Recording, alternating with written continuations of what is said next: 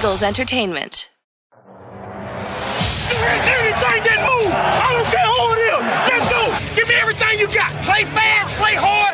Let's meet these boys tonight in their house. It's party time. It's party time. Let we go. Touchdown. You are listening to the Eagle Eye in the Sky podcast. Now, here's your host, Fran Duffy.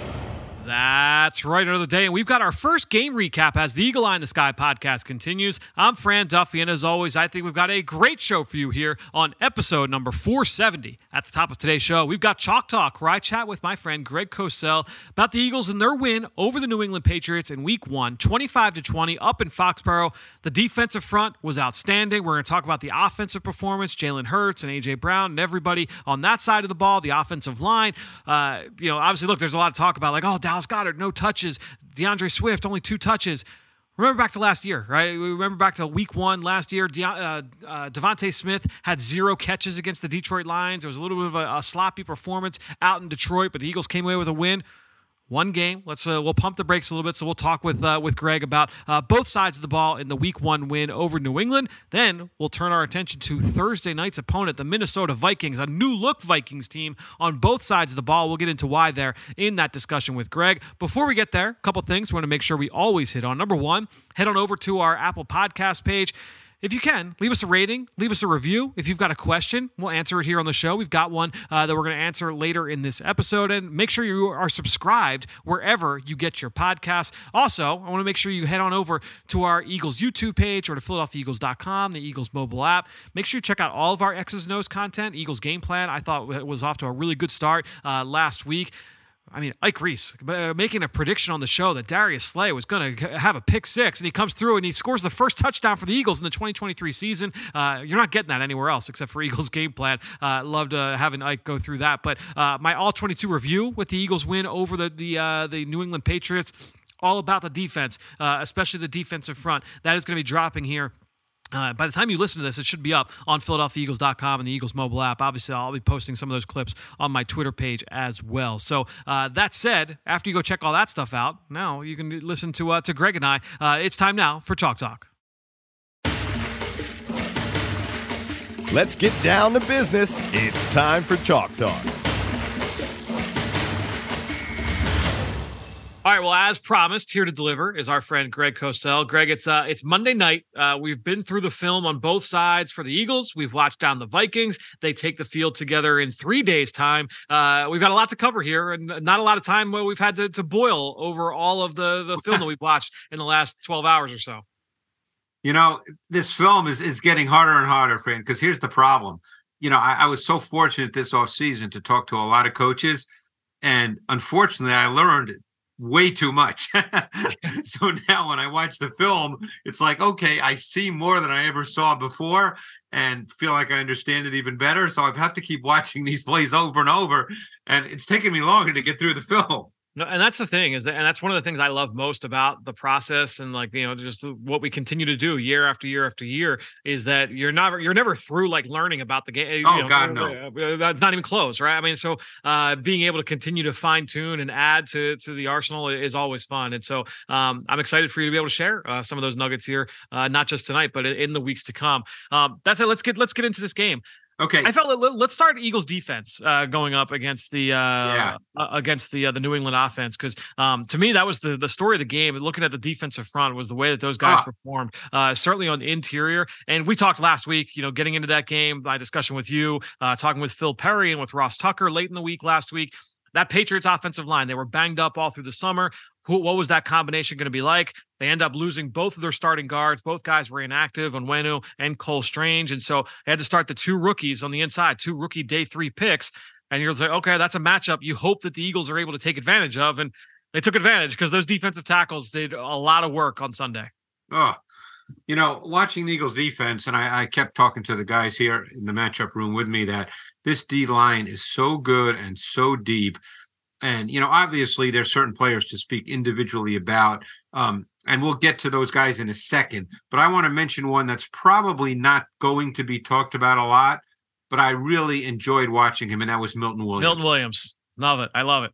Yeah, and and you know, obviously we're going to get to, to to uh, Davis and we're going to get to Carter. And by the way, we're going to get to Fletcher Cox, who played 50 snaps Yep. at a pretty high level. But but Milton Williams, you know, he played predominantly uh, on pass plays, uh, but I think he had seven or eight snaps versus the run. And there were a number of those run snaps where he just held up really well at the point of attack, strength, um, power, played off blocks, and made plays. And and he really stood out to me. And you and I have liked him from the moment the Eagles drafted him. We liked him when we watched him in college. Right. Um, and I, you know, he's.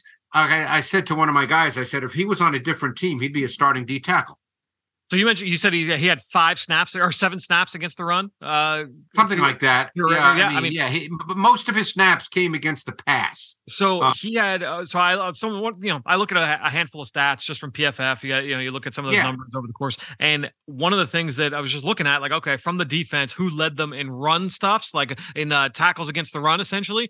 Milton Williams had four, so for Yeah. to, to be so impactful on a limited number of snaps, I, I think that speaks to you know uh, to, to the impact that he Oh. had, and I, to, to me too, like he was going up against Trent Brown, who outweighs him by I don't know, like you know, the Trent Brown is one of the bigger offensive linemen in football. No, Uh, and so to, to watch that uh, was really, really impressive. no, I really enjoyed watching him, and and I mean, obviously, you have to get to the other guys, but the other one that really impressed me, who maybe at this point in his career, people don't think of him the way they did four, five, six, seven years ago.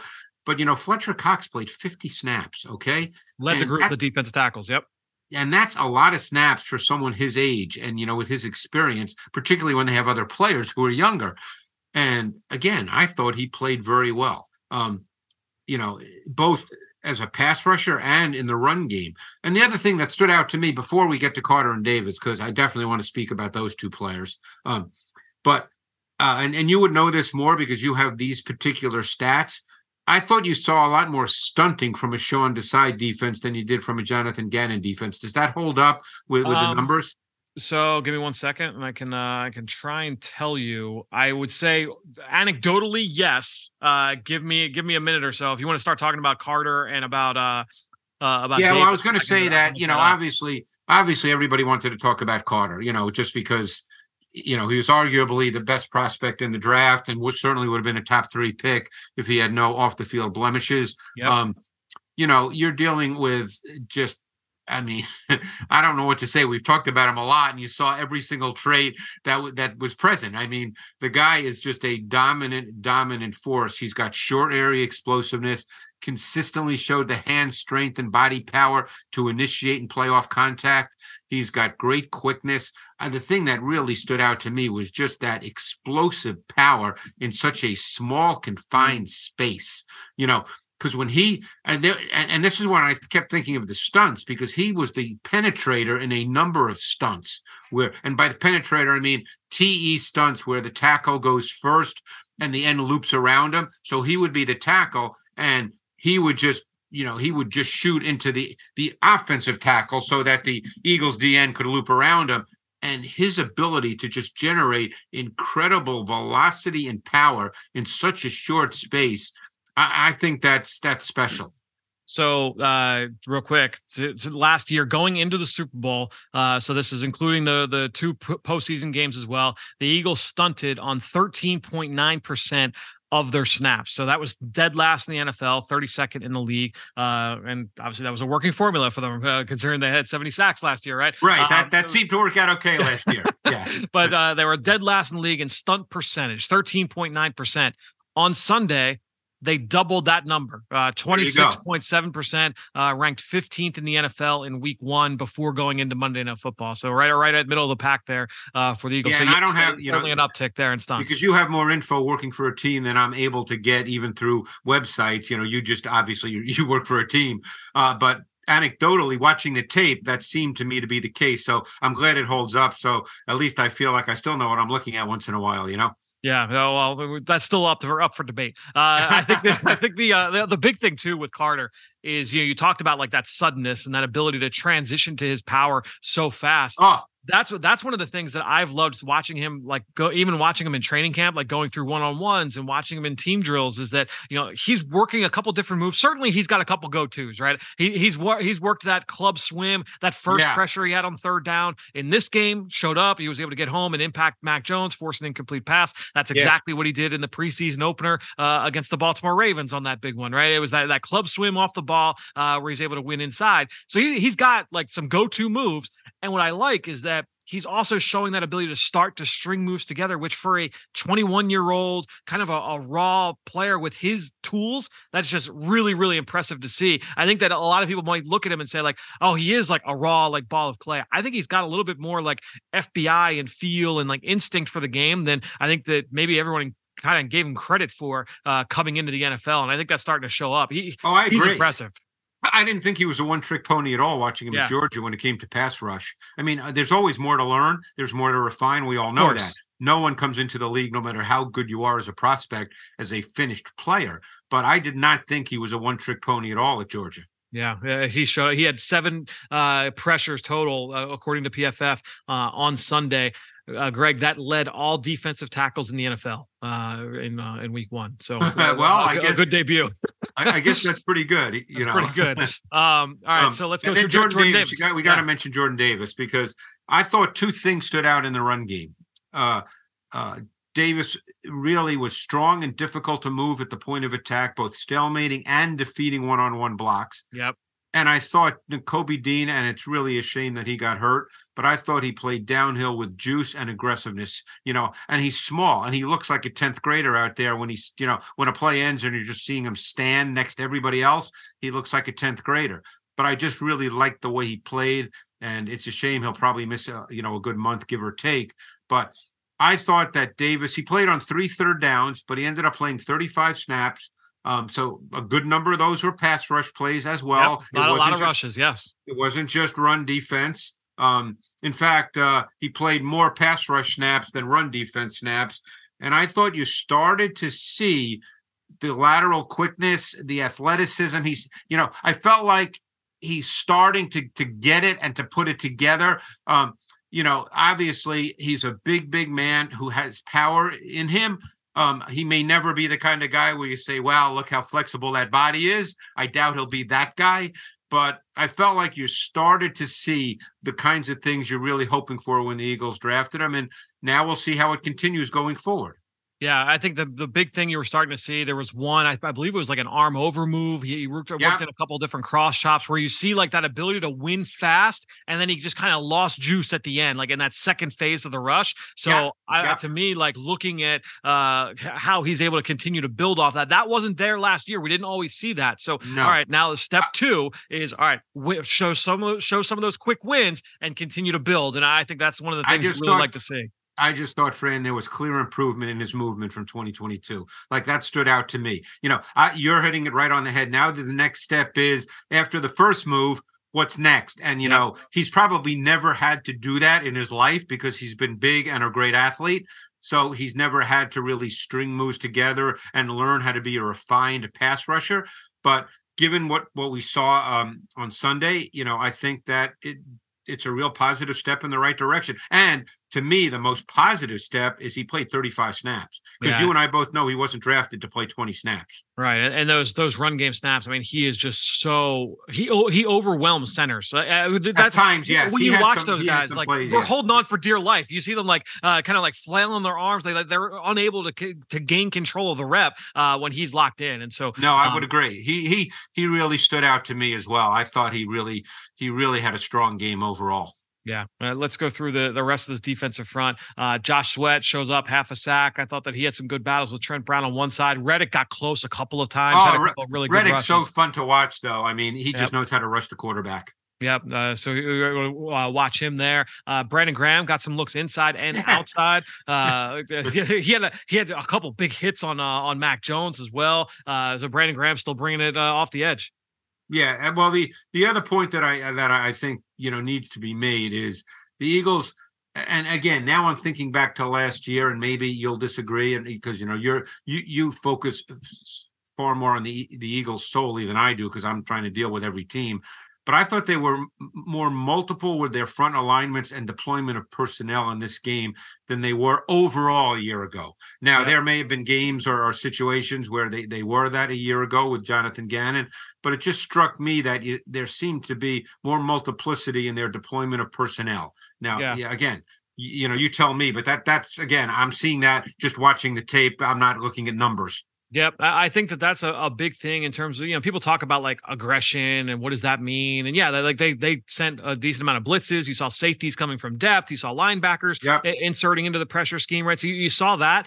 But there are a lot of other ways that you can like be aggressive and try and dictate to opposing offenses. And I thought that you saw uh, hints of that yesterday in that game and, yet look yesterday was a, a little bit of a weird game on both sides you know, you're dealing with the weather especially early in the first quarter uh, you know obviously look guys getting used to uh, playing in a new scheme. So uh, there's there's a little bit of like a, a walk before you run element Sure. uh, with this unit. But um, yeah, I thought to, to your point, I thought we saw them diversify the way they were using these guys, and they've got guys that can do a lot of different things. You have Brandon Graham and Nolan Smith, and you know Haason Reddick and Josh Sweat, guys that Milton Williams, guys that can line up at a couple different spots and win uh, and do different things for you, which will be fun to watch.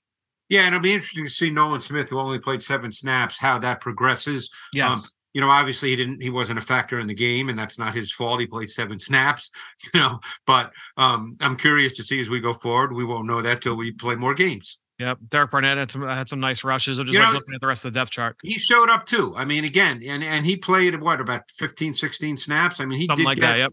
You know, relatively meaningful snaps, most of them pass rush. Um, and again, he may never have developed into the star that everybody thought he might when he got drafted. Um, but you know, I thought he showed up, and that there were there were there were uh, reps in which he said, "Oh, there's Derek Barnett." Well, let's go to uh, the- second level. You talked about Nakobe Dean. I did think that he showed up. Uh, you know, he flashed downhill a couple times. Some really good fills uh, against agree. the run. So, um, you know, that, that's something that they're going to miss. Uh, certainly, is continue to watch him develop. Hopefully, he's able to get back on the field sooner rather than later. Uh, Nick Sirianni re- re- uh, confirming the report uh, that he's going to miss some time with with a foot injury. Uh, no word yet if that means a, a trip to injured reserve. That might change by the time you were listening to this podcast. But as we sit here Monday night, uh, no roster move yet to be made before Thursday. Um, the other injury news: uh, James Bradberry in the concussion protocol. Yeah, Historically, for a Thursday, a Sunday to Thursday turnaround in the protocol, that that is pretty rare for a guy to be able to get cleared by the time we get to Thursday, Greg. But uh, I guess we'll just kind of have to wait and see. But I think If- I thought we if- saw more of the if- same from Slay and if Bradberry. no, would that be Josh Jobe? I think so. Yeah, it would be uh, Josh Jobe, second year corner, uh, former undrafted free agent out of Alabama. Uh, made the team last year. Um, it was primarily like inactive special teamer, developmental type of player, and um, you know he, he got some snaps at the end of the game yesterday and showed up on, on special teams as a gunner uh, as well. You know, not that I'm hoping Bradberry's hurt. You know, Yeah, but right. I mean, assuming he, history tells us it's not likely he's going to go as you said. I'm I'm very anxious to see Joe because I think you and I would both agree that if you're just speaking about talent, he deserved to be drafted.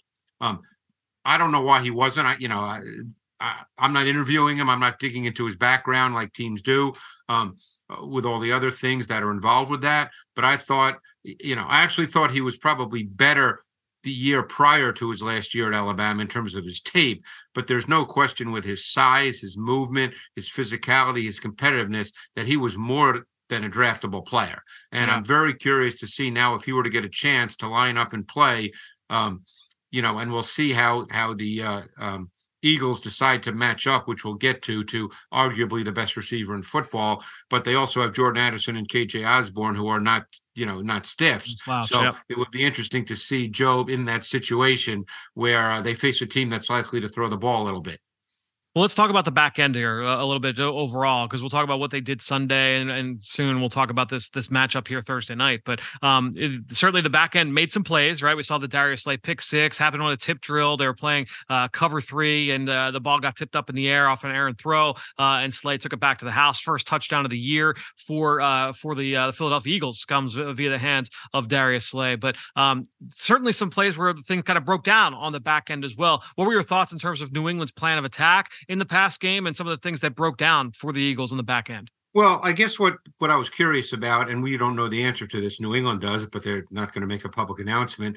Um, I I would have thought, and maybe the score dictated otherwise, that we would have seen a lot more twelve personnel. Yeah. Um, but they did ended up not doing that and maybe getting down 16 nothing quick made you know Bill O'Brien think that hey we have to put more 11 personnel out there because I was thinking they'd play more 12 with Gesicki and Henry. They did play some snaps of 13 adding Pharaoh Brown but I would have thought you would have seen more of that. Um, because Bill O'Brien is well known to be uh, to play a lot of empty sets, which he did not do that much in this game, but empty out of base, which really allows you to get a, a real feel for what the defense is going to do. And I, you know, and I don't think they got that feel, and they didn't do that very much. Um, again, you can tell me, but I thought the Eagles, uh, you know, relative to what we saw a year ago, I thought they were more multiple with their coverages as well.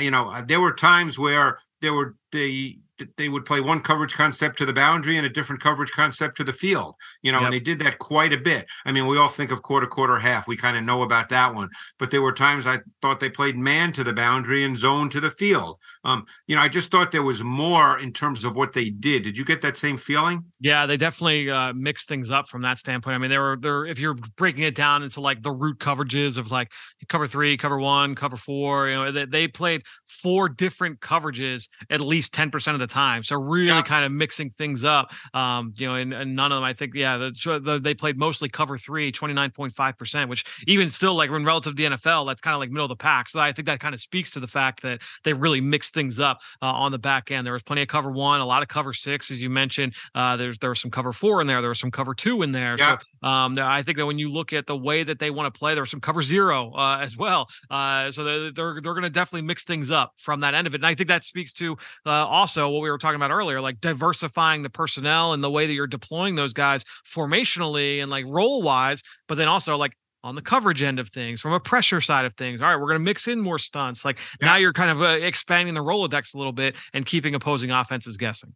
Yeah, but I would agree. I mean, it just, I felt overall that uh, Sean Desai, and it was week one, so you could start even seeing more, you know. But yep. I thought that there was just a lot of multiplicity in what they did up front, what they did on the back end and uh, I kind of liked it. I mean, you have to coach that up, and guys can't make mistakes. And you know, I don't think there were really many mistakes, but you know, maybe you saw things a little differently. I mean, I don't think there were glaring. Oh my God, that's a screw up, and that better not have. You know, I yeah. Mean, you know, I'm was- sure there, as you know, the coaches are charting everything you know we don't have that kind of time um, so you know uh, we can't do it the way coaches do but it didn't seem glaring to me no, there was not that one where it's like, oh man, that's a terrible bust there, right? I think there were some miscommunications, especially when it came to some, like some of the bunch looks and so you know yeah. some of the things where uh, they were they were able to like kind of go empty and and spread you out a little bit. They ran eleven empty snaps, so it wasn't like a, a ton, but still like a, you know, a decent amount, um, you know, over the course of the game. So they, I think they found ways to try and create some matchups there, find some ways to create some uh, some easy completions, a ton of screens. Uh, what did they end, what did they end up going? Uh, uh, I'm trying to pull the the numbers up here. They they ran a lot of screens, New England. So uh, which we talked about last week, right? right. That was something that we anticipated uh, as being a part of their passing attack. So I think when you look at um, you know the way that they they wanted to try and approach this game from a New England side of things, hey, like we're going to create easy completions for Mac Jones, try and find ways to get the ball out of his hand. I thought the game plan was pretty good. I mean, they, they mixed in a lot of the 21, uh, the pony sets with, with Andre and, and Ezekiel Elliott out in the field. And that was not like run. It was more pass game focus with Zeke as like the movement piece. Uh, and that was an effective tool for them. Although I did love the, uh, the 11 yard run by Zeke where it was off inside zone and then it was the toss. I thought yeah, that was a really well designed concept. That was their longest run of the day, and that's I know. The, the, run defense was really, the run really defense strong. was outstanding. Yeah, and that's uh, all those guys up front, and then also at the second level, we talked about Nakobe Dean playing downhill. Uh, Zach Cunningham flash. Christian Ellis had a nice play downhill as well. So um, you're going to need all those guys to continue to show up uh, this week against the Minnesota offense that we will touch on here uh, briefly. Let's go over to the uh, the Eagles offensive side though before we get to the Vikings and Thursday night football certainly an uneven performance, right? It was it was not a, a game where you're going to look at say, oh yeah, like this is the offense that we saw last year uh, here in Philadelphia. It was one, one of the, their worst performances for over the last uh, two or three seasons. That said, uh, you saw some good things. You know, the, the, the, offensive line they came out, they were able to run the ball early on in the game. Uh, in that in that torrential downpour, that was when the rain was uh, was at its worst, was early on. Uh, so they were able to move the ball. But look, uh, this New England defense, we talked about the challenges that they present uh, in terms of like the the pre-snap disguise and um, you know the the different pressure concepts. They, they were able to keep the the Eagles offense and Jalen Hurts guessing for much of the afternoon.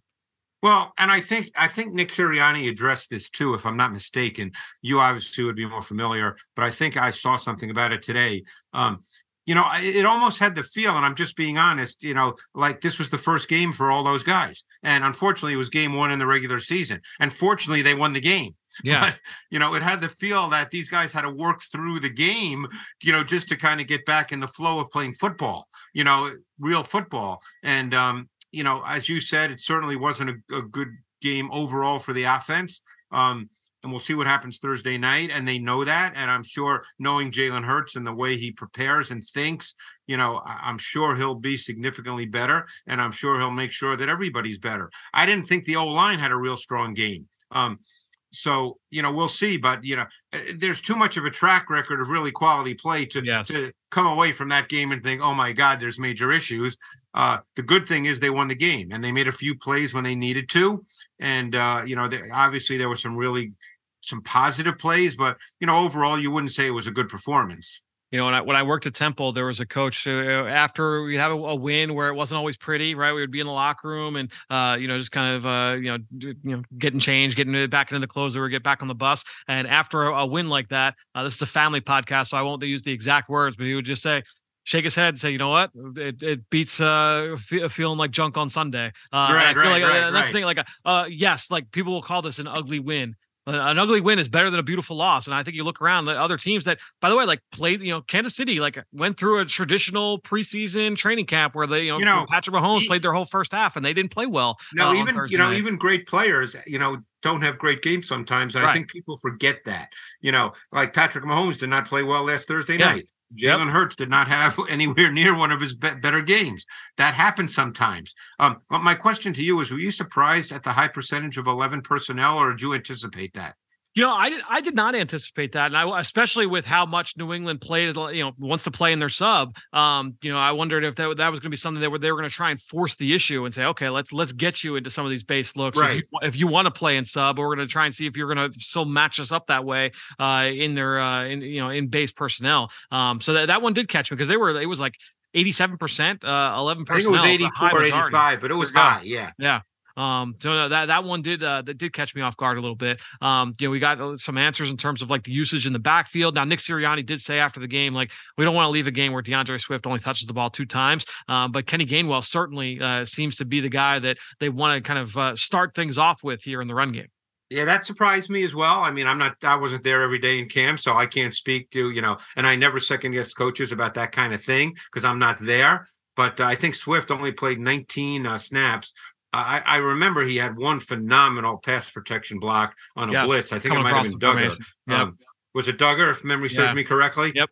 I thought he, I thought that was really, really good, but we know he only had two touches, and you know I, that's not why they got him, obviously. And well, look, the first week is crazy, win or lose. You know, you look yes. around the whole NFL the Eagles obviously won. So, like you said, with with the words you can't use, um, that's what you, you, hope for. And then there's other teams that you know it just went really bad, and we know that that's not the way it's going to be for them all season. But you know, you just hope you get out of Week One with a win.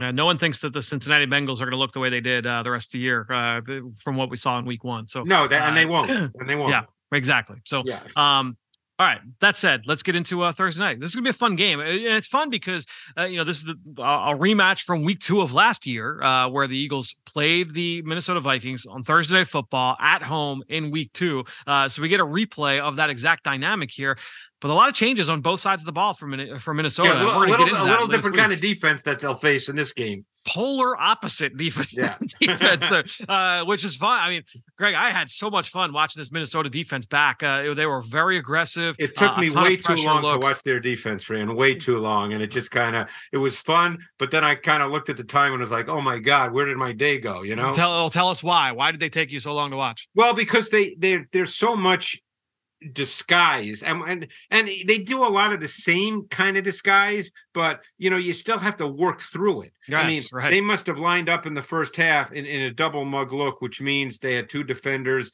on in each a gap you know i don't know how many times I, you maybe you charted it but that seemed to be a staple but rarely did those guys blitz and then they would get to different coverage concepts depending on what the the um distribution of receivers was for the offense for the uh, Bucks offense. So you know, I, like I said, because I've learned so much more about so many things, I, I, kept watching these plays over and over again.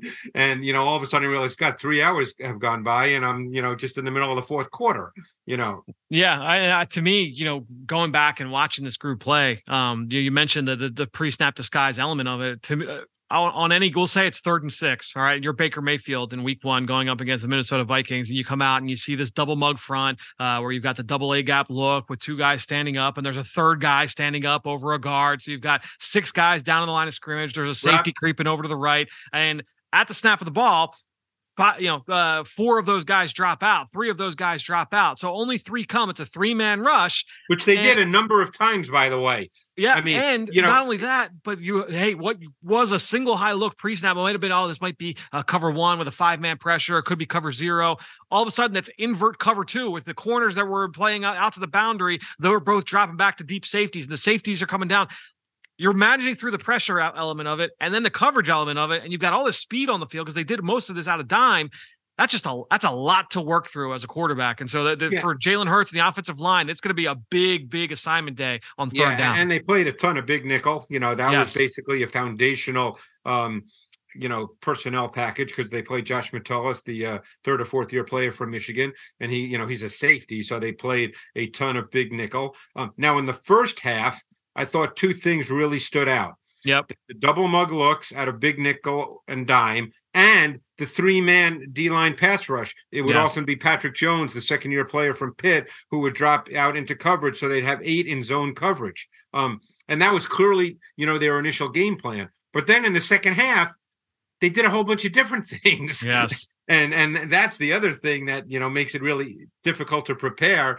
because I don't want to say they had two totally different game plans, but sometimes it seemed that way that's the thing is I think you know people might get caught up in some of these numbers. Like if you didn't watch the game, if you're just looking at oh well, you know they only had a sack percentage of this, and they only had their pressure percentage is really low, and the QB hit percentage is really low. It's like yeah, but uh, th- this team bought heat and and really forced the issue uh, for uh, for quarterback Baker Mayfield, and and they're going to do the same. Uh, and they Thursday got long athletic guys like Jones is six five.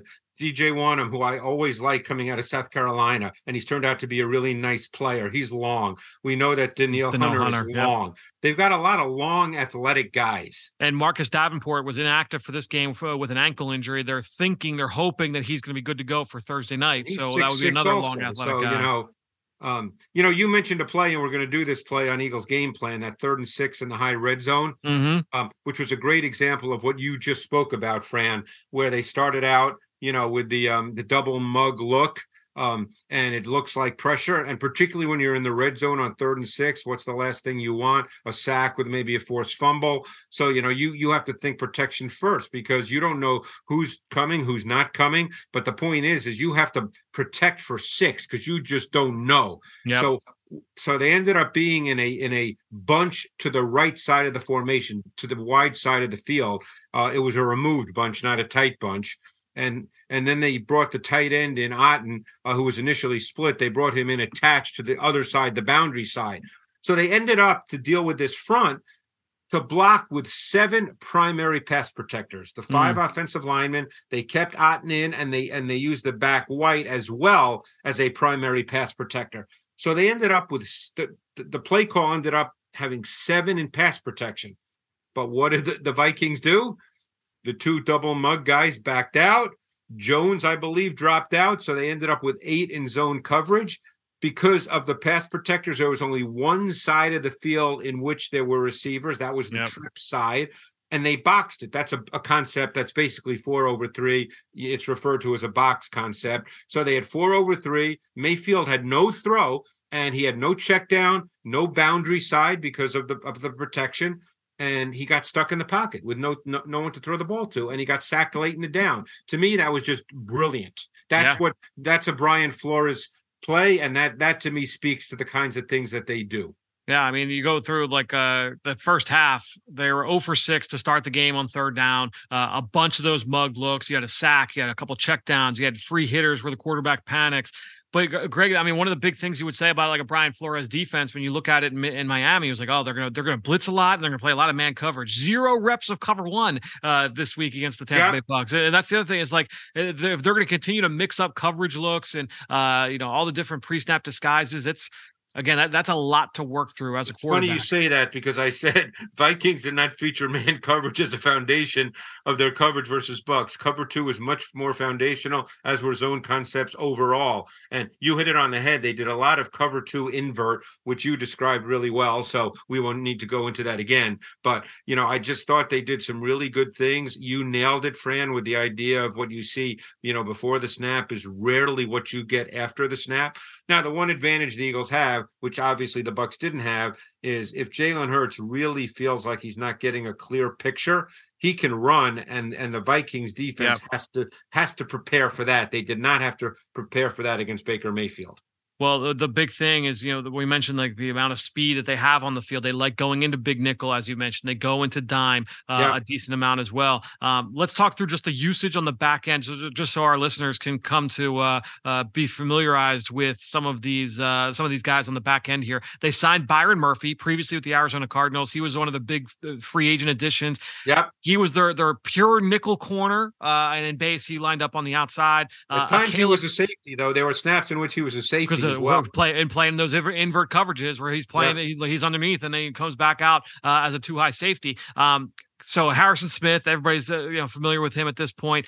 Camryn Bynum and Josh Metellus. You mentioned uh, Metellus earlier. Uh, talk through uh, the usage for these two backup safety or these uh, the second and third safety there for Minnesota. Well, Bynum came out of Cal. He was a corner at Cal. He, corner. he was a yep. really, really good football player. I really liked his tape, but I wasn't sure if he was a corner in the NFL just because he couldn't run. Traits. Yep, yep. But he was a really good. Uh, do you remember him coming oh, yeah. out? Yep.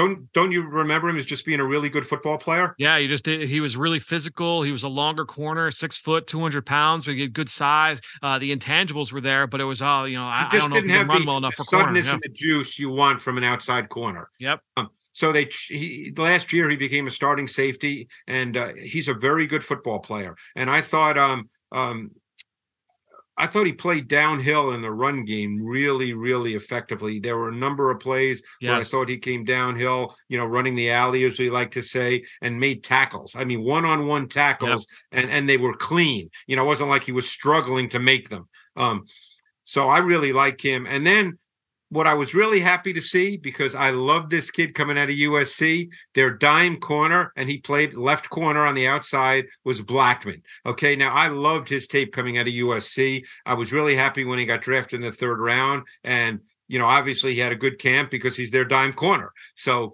um, you know, these are these are good players. This defense is going to be much much better than it was a year ago. Yeah, and that's what was fascinating too is that at, in that corner room, yeah, they signed Byron Murphy, but you know a lot of people had questions in, in the offseason, like, oh, like uh, Caleb Evans, is he really a starter? Are they going to lean on the rookie third round pick Blackmon? He's only he's like 175 pounds. Like, is he big enough to hold up? Yeah. Uh, so, all right, yeah, well, you have questions about our corners. We're not going to play one man to man. We're just gonna we're gonna play all these different funky zone coverages and uh, you know p- force the issue up front and, and, make you kind of sort things out. And so that that's going to be the big test here. Uh, and also, our uh, we'd be remiss if we did not mention our old friend Jordan Hicks uh, patrolling the middle of that defense, who, who plays uh, a lot of snaps. He's probably the stability there, yes. you know, because um, you know they played a lot of big nickel, so you know he was often um, you know with a five man front, so he was often the only linebacker. Um, yep. And then when they did play another linebacker, uh, you know a number of snaps went to Asamoah, the second year player out of Oklahoma. So he's obviously not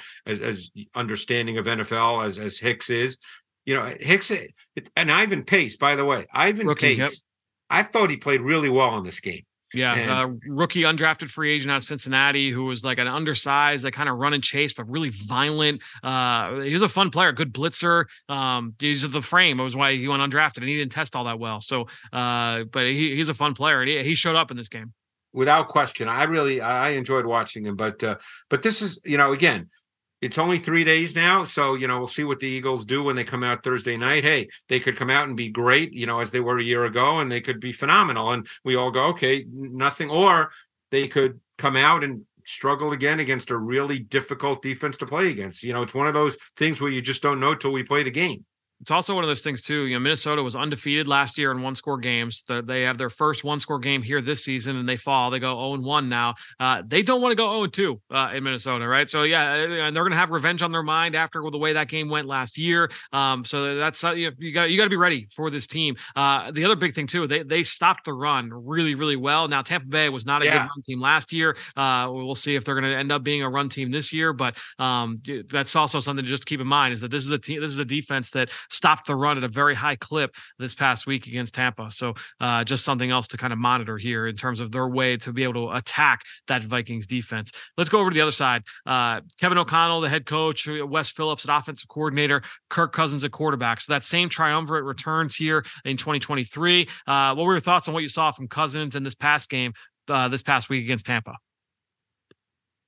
Yeah, you know, it was it was really interesting to me because uh, I, I, you know, they only scored 17, but I didn't feel like their offense was bad. Now, obviously, they were totally out of whack in terms of their run pass ratio.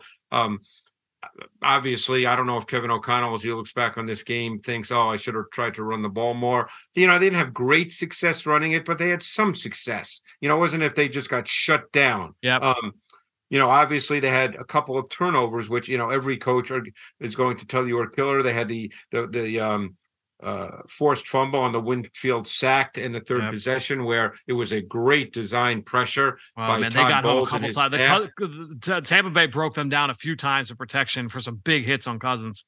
Oh yeah, they well they do. I mean, Todd Bowles does a great job with zone pressures. He's yep. a big zone pressure guy. You know, we've talked over the years about zone pressures and man pressures.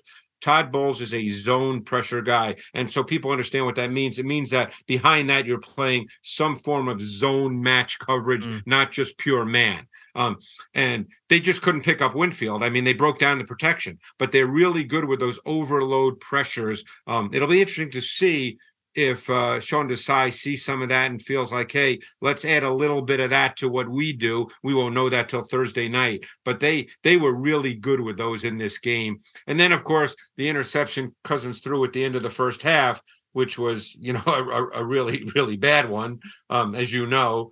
So you know those two plays, any coach is going to say, hey, you do that, you know, it's going to really hurt your chances for winning. Yep. Uh, I think that uh, that was certainly something that came back to bite them uh, in terms of this game uh, individually. But um, you know, overall, like you mentioned, I didn't think that the offense uh, had a poor performance. Especially look at the pass game, and uh, you know, play action was a big weapon no. for them. that showed up very well.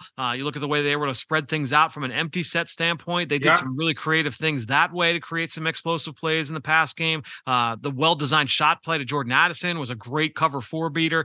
Wouldn't shock me if we saw concepts like that going up against the Eagles. In yeah, well, that's spots. that scissors concept against cover four is really difficult to defend because yeah. you just put the safety and the corner in such a bind because they have rules, but it really kind of messes with their rules because cover four, as you know, Fran, is really man with rules. At some point, you have to match up in cover four. So it's really just man with rules, and it kind of messes with your rules.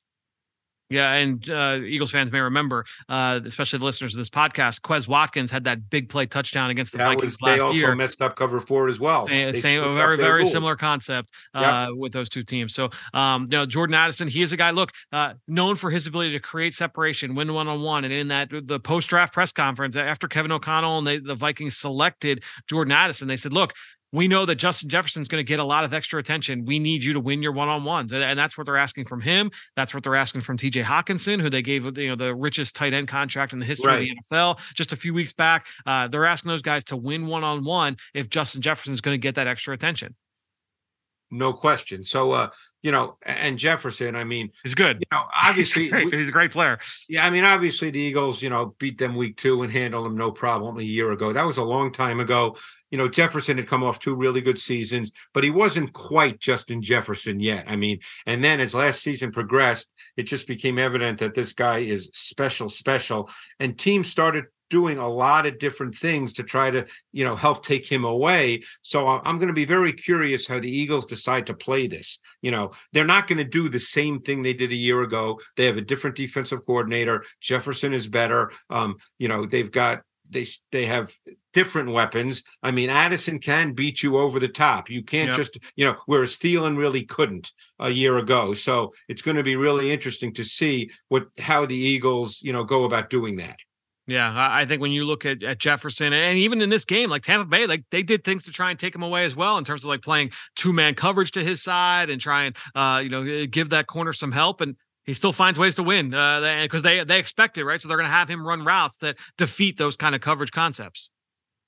Absolutely. I mean, and the thing is, is he's beaten, uh, you know, brackets, or you know, a lot of teams play two man against Jefferson because two man, in a sense, gives you over the top help. So right. you're underneath, you know, your corner can basically tailgate him or undercut him because he has help over the top. But Jefferson is so good, Fran, as you know, and we talked about this as well on Eagles game plan. You know, when I was talking about this with Mike Quick, um, he's just a rare a rare receiver in that he doesn't have to shorten his stride or slow down his stride at the top of his route stem to break. And if you don't have to do that, man, that is eh, that's really good. I mean, that's that's rare you know, I think DeVonta Smith is like that too, by the way. You yep. know, he just weighs 35, 40 pounds less than Jefferson, but it's why I, I think DeVonta Smith is a great, great receiver as well. But sure. Jefferson, you know, he's six two and he's over 200 pounds. And with that size, and ever since I started watching him, even going back to college at LSU, he's only six two. I say only six two. That's tall for a receiver, but he looks like he's six five on plays tape. bigger than that, right? Yep. Yeah. Yeah. Uh, what did you think of Addison coming out? I liked Addison. You know, again, he was 173 pounds, but I thought he was a three level dimension. I thought he had really good quickness in and out of breaks. Um, I, I, watched him as well the year before when he was at Pitt and he caught, you know, 100 balls. Um, I, I, really liked his tape and I, I, thought he'd be a really good receiver. So, you know, I, I, I like him. And, and you know what? I really like KJ Osborn. I got to tell you that yeah. as well. Yeah, I, I, watched him when he came out of the U, um, and he transferred there after spending the early part of his career, uh, career at Buffalo. Buffalo, um, yep and uh, I really like. I think he's a quality NFL receiver. They've yeah. got three good receivers. Yeah, you, you have those three. I mentioned Hockenson already, and he can do a lot of things for them in the past game. Uh, I would encourage our listeners go back and listen to a discussion Ben Fennell and I had in the summer, uh, basically looking at that Vikings offense. Um, after the trade of Hockenson and what he did for them and how numbers changed and usages changed. They they played uh, a lot more 12 personnel, which then made sense, Greg, when they go out and they sign Josh Oliver uh, in the offseason and they gave him a they gave him a good contract, Josh Oliver, uh, one of the best blocking tight ends in football uh, from the Baltimore Ravens. They bring him in and uh, he's going to be like kind of like that inline presence to allow Hockenson to be that big movement player. So uh, I think that they view that as kind of like a, an enhancer of Hockenson's game. You know, and it's funny because I remember watching Josh Oliver in college. I don't think yeah. he's a terrible receiver either. No, he was a great red zone weapon. He had like he was a yeah. I mean, I know that he's a really good blocker, but it's not yep. like he's an old school 1980s tight end no. that can't run or move or catch the football. No. Uh, what are your thoughts on this O line? Uh, obviously, it was kind of a bugaboo for them uh, like years ago, but they put a lot of assets into it. So a lot of high picks here uh, between day one. Yeah, I think it's solid. They got beat this week a couple of times because they, they were out schemed. But yep. I think if you're just talking about individual players, um, you know, again, I, am not charting every play, and I don't want to say something that you know the the the Brandon Thorns or the Duke Manyweathers would tell me I'm wrong. I think it's a good O-line. I'm not sure I love the center. You know, I, I think he he's a little bit. When I watch their hmm. tape, I struggle with him. But like I said, I'm not charting every play. You know, I the, the guy that stands out that uh, you know he continues to get better. And I thought he flashed a couple times in this game was Ezra Cleveland, the left guard, uh, former tackle at Boise State, where they yep. shifted inside. Uh, kind of a long, lean build. He's 6'6", 310. Uh, I thought he was a tackle all the way in college, and they moved him into guard, and he's he's gotten steadily better. Uh, you, you, put him next to Darrisaw. You have Brian O'Neill, who they gave a big contract to. Um, the right guard and Ed Ingram. And I liked him a lot coming out of LSU, when he was a starter from day one last year. And he had moments where he struggled, which you would yeah. expect. Yeah. But I think he's an, a solid football player. Yeah, that's the the one area where you know, you, like I said, he, he kind of struggled last year, and he had he had his moments uh, as well in this game against Tampa. Um, but that might be an area uh, for the Eagles to try and see if they can attack inside. So uh, you mentioned like, all right, at center at right guard, is that a, a little bit of a weak point here uh, for the Eagles? Who you know we just talked, we, we led this discussion off. Uh, we're talking about those defensive tackles, the guys on the inside, and so um, that would be something to watch here moving forward into this matchup. Greg, is there anything else? Uh, did we empty the notebook here on this game for Thursday night? Oh, there's always plenty more to talk about. Yeah, you right. know that, but I think we're in pretty good shape. You know, I so. uh, I'm just, I'm, i guess what I'm most, most anxious to see is the Eagles' offense now. You know, um, they got their feet wet and uh, uh, literally and figuratively in that game yeah, uh, yeah, on, right. on, Sunday, and uh, you know, you I think everybody would expect them to be a little bit better. Um, you know, I just want to mention one other thing about the Vikings offense. Yeah. Um, you know, obviously Mattison is their number one back, but I was a big fan of Chandler coming out of uh, North Mm. Carolina. He was Yep. a transfer from Tennessee. I think he's a good combination runner receiver. And while he may not be a quote unquote feature back, the you know, you're the guy that's going to play 60 snaps, I think he's a guy you got to be aware of when he's on the field because he can catch the ball. He only had three carries uh, this past week against Tampa, but he had a great preseason. And caught a lot of buzz for what he did uh, in the summer, so uh, he will be a guy uh, certainly to keep an eye on. You don't you don't want to be his breakout opponent, right? Just like you don't, you don't want Justin Jefferson. Like you could see the storyline being there, where it's like, oh, like this is his revenge game, right? Like he had all the hype going into the game last week, last year. Darius Slay set him down, uh, and now oh, this is his revenge moment. You don't want to that that to be the headline, right? If you're the Eagles defense going into No, of course not. I mean, that's why I'm so anxious to see the Eagles. If pro now, maybe their D line will dominate, and Cousins will, you know, I'll, I'll struggle, and you know, and that's the way they'll handle Jefferson. But if Yeah. they do protect, um, I'm very curious to see what the Eagles do in the back end with Jefferson, especially especially if Josh Jobe has to play, you know, one corner Right. position. Because Yeah. even though I like Jobe's traits, he just has no experience in the NFL. Well, it's like we were talking about last uh, last week with the Patriots trying to test Cam Jurgens. It's like uh, the, the guy hasn't played. Like you're going to test him. You're going to see what if he's ready for the moment. And so uh, if Josh Jobe does get the start, uh, they're going they're going to put him to the test quick. without question. That, and that's what's going to and and then the thing about Jefferson, which we should mention just to finish up, is he lines up everywhere. It's not like hey, he only lines up outside or he only lines up on the right side, you know, or he's only the backfield stuff with him last year. What's that? They were doing backfield stuff with him last year too, weren't they? In specific situations, yes, they were. Yeah. Um, often in the red zone, but right. no, he lines up anywhere. So you have to you have to have a to me, you have to have a plan for Jefferson. I don't think you can just play your normal defense No. and say we, we are going to take care of Jefferson, no problem. Right. Especially now. Now you know a year ago it was a little bit different. You know, I agree. and no offense, to these guys, you know, like Johnny Mundt was the starter for them at tight end a year ago, right? You Right. It was a different cast of characters, but when you add in Hockenson, Hockenson, you mentioned Addison, him. I didn't, and I'm glad you did. You know, you mentioned him. He's a really good player. You got to be Yeah. aware of him too. Yeah, uh, it's a, it's a it's a different it's a new look Vikings team coming in, or much Yep. different from the one that the Eagles beat up uh, in Week Two last year. Well, Greg, uh, we'll be back next week. Even though the game's Thursday night, we'll still we'll still do our pod next Monday, uh, covering through just kind of stay on schedule here, uh, getting ready for this game and the Eagles Week Three opponent, the Tampa Bay Bucks, who the Vikings just played. So you and I will have some extra film. Well, that's uh, why I think it took me so Week 3 long too to watch that tape. Yes. because I was also very conscious of being very detailed about the Bucks Right. because I knew the Eagles were playing them the next week. Yeah, it's uh, the little inside baseball. Uh, The Monday, today was a. Uh, let's just say this: it's just about nine o'clock on Monday. My night is not over, and t- today was a long day, and I know it was for you too. So, uh, it was for uh, me, but I, unfortunately, I mean, fortunately for me, unfortunately for you, I'm going to go home now. yeah, no, uh, me not so much uh, as we uh, we get ready for the short week. But Greg, uh, thanks so much for joining us here for Chalk Talk on the Eagle Eye in the Sky podcast. We will talk to you next week. All right, thanks, Fran. All right, so great stuff there from Greg, who you can follow on Twitter, just like I do, at Greg Cosell. And while you're at it, I'm at Eagles XOs. That's where I post all the podcasts I'm a part of and all of our X's O's content that we produce here with Eagles Entertainment. And you know how much I appreciate everybody that promotes this podcast on any form of social media. We know that's one way to support the show, but the best way is to go to Apple Podcasts or Stitcher, wherever you listen. Leave us a rating, leave us a comment. I want to shout out somebody who left us a question. Sean Wolford left a five star review. Sean is a longtime listener. Sean, great to hear from you. Here's the question Great show as always, Fran. So much buzz coming into the season, and a question that I've had revolves around the franchise and how they care for their players. When it comes to nutrition, I know some players have personal trainers and chefs and meal plans, but we also hear about the calf at NovaCare and the themed days they have. How much input does the strength and conditioning staff have in the meal plan in the cafeteria, is it all on the head chef to ensure that they develop a nutritious meal plan that is sustainable for six plus months for a professional athlete? Sean, that is a great question. Um, we've done a couple pieces over the years. Uh, there are a couple, a couple podcasts. I know Dave Spadaro has done it over on the Eagles Insider podcast at times. We had uh, Eric Montijo, who is uh, one of the, the head people in the inside the cafeteria. He was on Inside Training Camp with myself and Ross Tucker. We talked through that process a little bit.